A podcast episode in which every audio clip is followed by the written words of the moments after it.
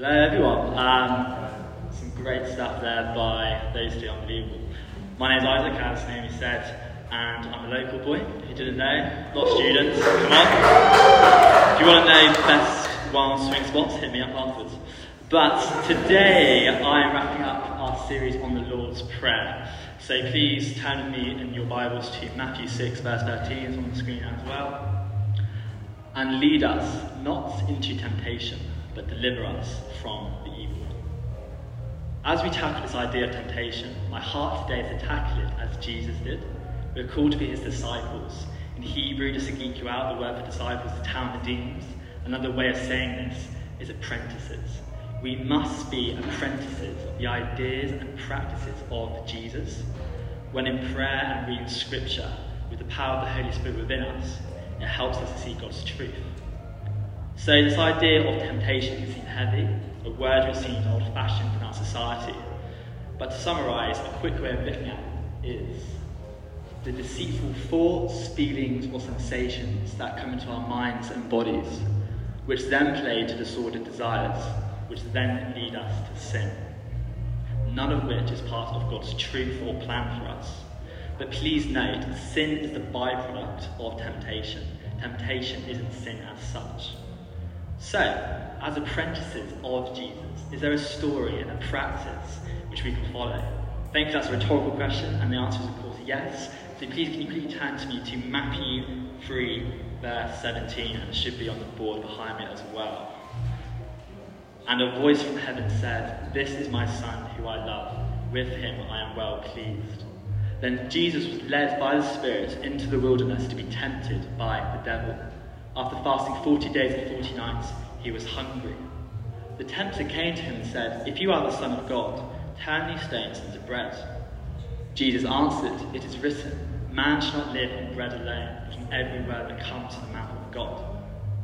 Then the devil took him to the holy city and had him stand on the highest point of the temple. If you are the Son of God, he said, throw yourself down, for it is written, He will command His angels concerning you, and they will lift you up in their hands, that you will not strike your foot against the stone. Jesus answered him, It is also written, Do not put the Lord your God to the test. Again, the devil took him to a very high mountain and showed him all the kingdoms of the world and their splendor. All this I give you, he said, if you bow down and worship me. Jesus said to him, Away from me, Satan, for it is written, Worship the Lord your God and serve him only. Then the devil left him, and angels came and attended him. Okay, quite a heavy passage, but some great stuff there by Jesus. And where do we start? Of course, is our rabbi. We've got to follow it. Um, temptation. Where is temptation rooted from? And this is a whole teaching on series on its own, with so many thoughts, opinions, and theories. But we see temptation is rooted from the devil, Satan, the evil one, or how I think it's best described for tonight, the tempter. And whatever your opinions on this, we see in verse 10, this is a real reality for Jesus, so we must take this idea seriously. But we're not going to get that rabbit hole down tonight, so just leave that there. But just view this as the place temptation comes from. Because temptation doesn't come from God. God doesn't tempt us. We see in Scripture in James 1 verse 13, it says, When tempted, no one should say, God is tempting me. But God cannot be tempted by evil, nor does he tempt anyone. And to be super clear, this is completely different and crucial to understand from testing, which we see all over the Bible from the Old Testament to the New. In times of testing, our faith has potential to grow, and in times of temptation, our faith has potential to give in to these desires, which lead us into sin. So, with all that hopefully clarified, um, what can we take away from this passage? Three times the tempter tempts Jesus, and three times Jesus calmly responds from a quote from Scripture. This passage is almost a conversation. Jesus is a non anxious presence, grounded and confident in the Father's truth. And as apprentices, we must simply also be grounded and confident in that Father's truth. And where does Jesus turn to in this passage for truth? He turns to Scripture. Scripture is one of, the, one of the most vital assets of our apprenticeship with Jesus. Temptation is more broad than we think. Jesus faces three temptations three temptations in this passage. The first is instant gratification, something which does provide us happiness in the moment, but afterwards it leaves us hollow inside. At the start of this passage, we see in verse 1 and 2 not that one, for later. Um, if you just go to the start of the passage in your Bibles, he's in a practical science of solitude. He is alone with God in the wilderness. We see that he is fasting. After fasting 40 days and 40 nights, he is hungry, of course you would be.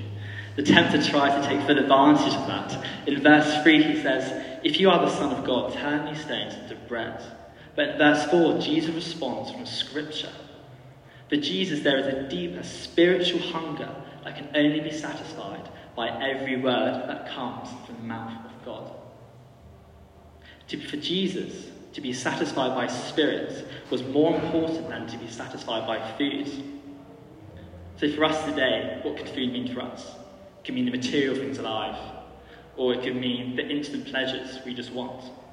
When do we fall into that? Just wanting some instant material things or some instant pleasures. Stuff to make us happy and satisfied. But it won't be that. We have to go to the Lord to find that soul happiness and satisfaction. The second temptation is our trust in God Himself. The tempter actually uses scripture out of context in verse 6 by quoting Psalm 91 to try and tempt Jesus to take his father's loving protection for granted and to test it. Jesus again responds from scripture. I hope you can start to see a pattern. In verse 7, he says, and he does say this in context, he clearly knows the stuff do not put the Lord your God to the test.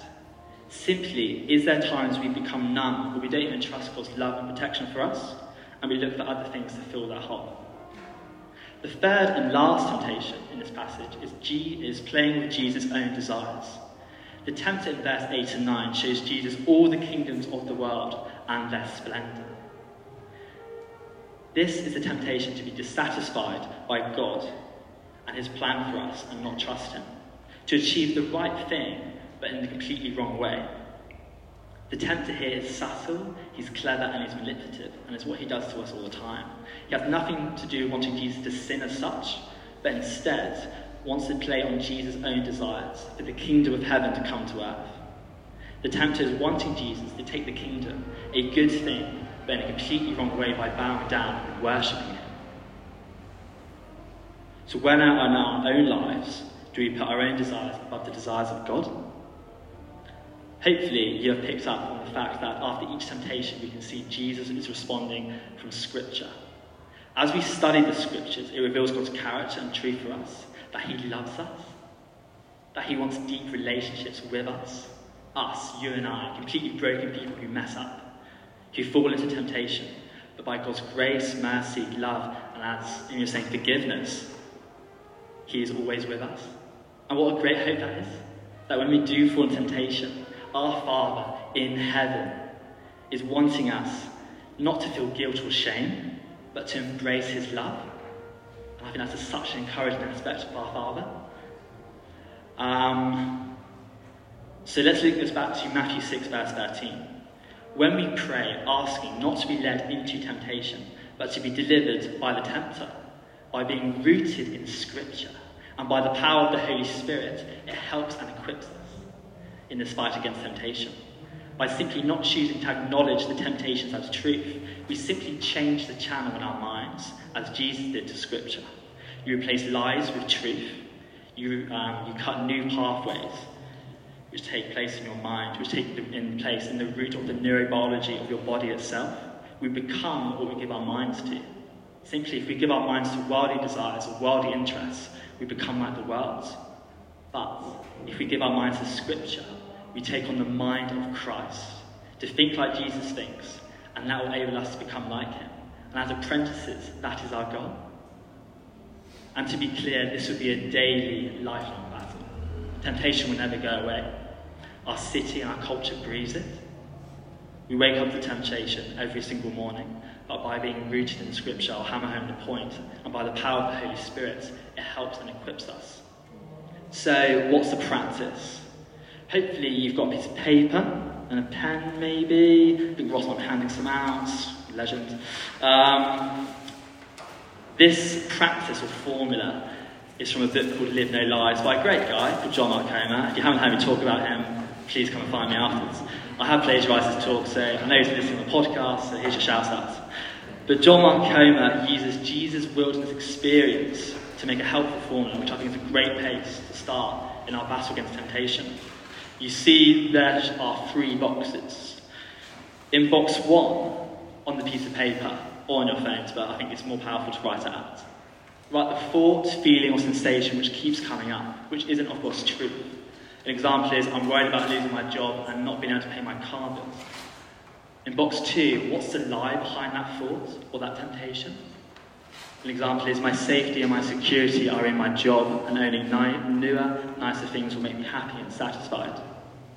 In box three, let's write out a piece of scripture which speaks of truth, the opposite of that lie. Example is Hebrews 13, verse 5 Keep your lives free from the love of money and be content with what you have, because God has said, Never will I leave you, never will I forsake you. And John Mark Comer says this about this practice The easiest part is to put scripture to memory.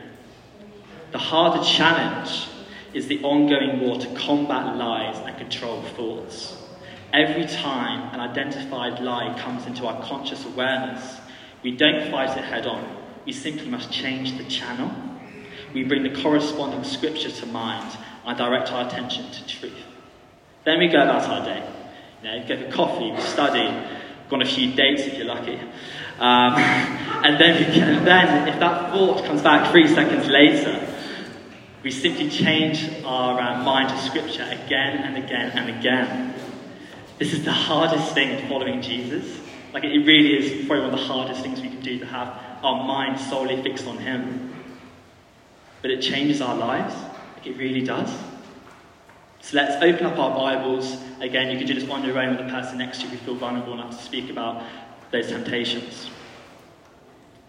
And um, yeah, let's just go through that process. And I just want to end on a quote by Dallas Willard in the Renovation of the Heart.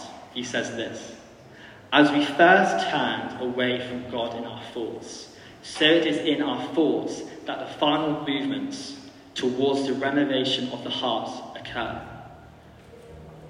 Thoughts are the place where we can and must begin to change. So, guys, let's change the channel to our thoughts to Scripture. Thank you.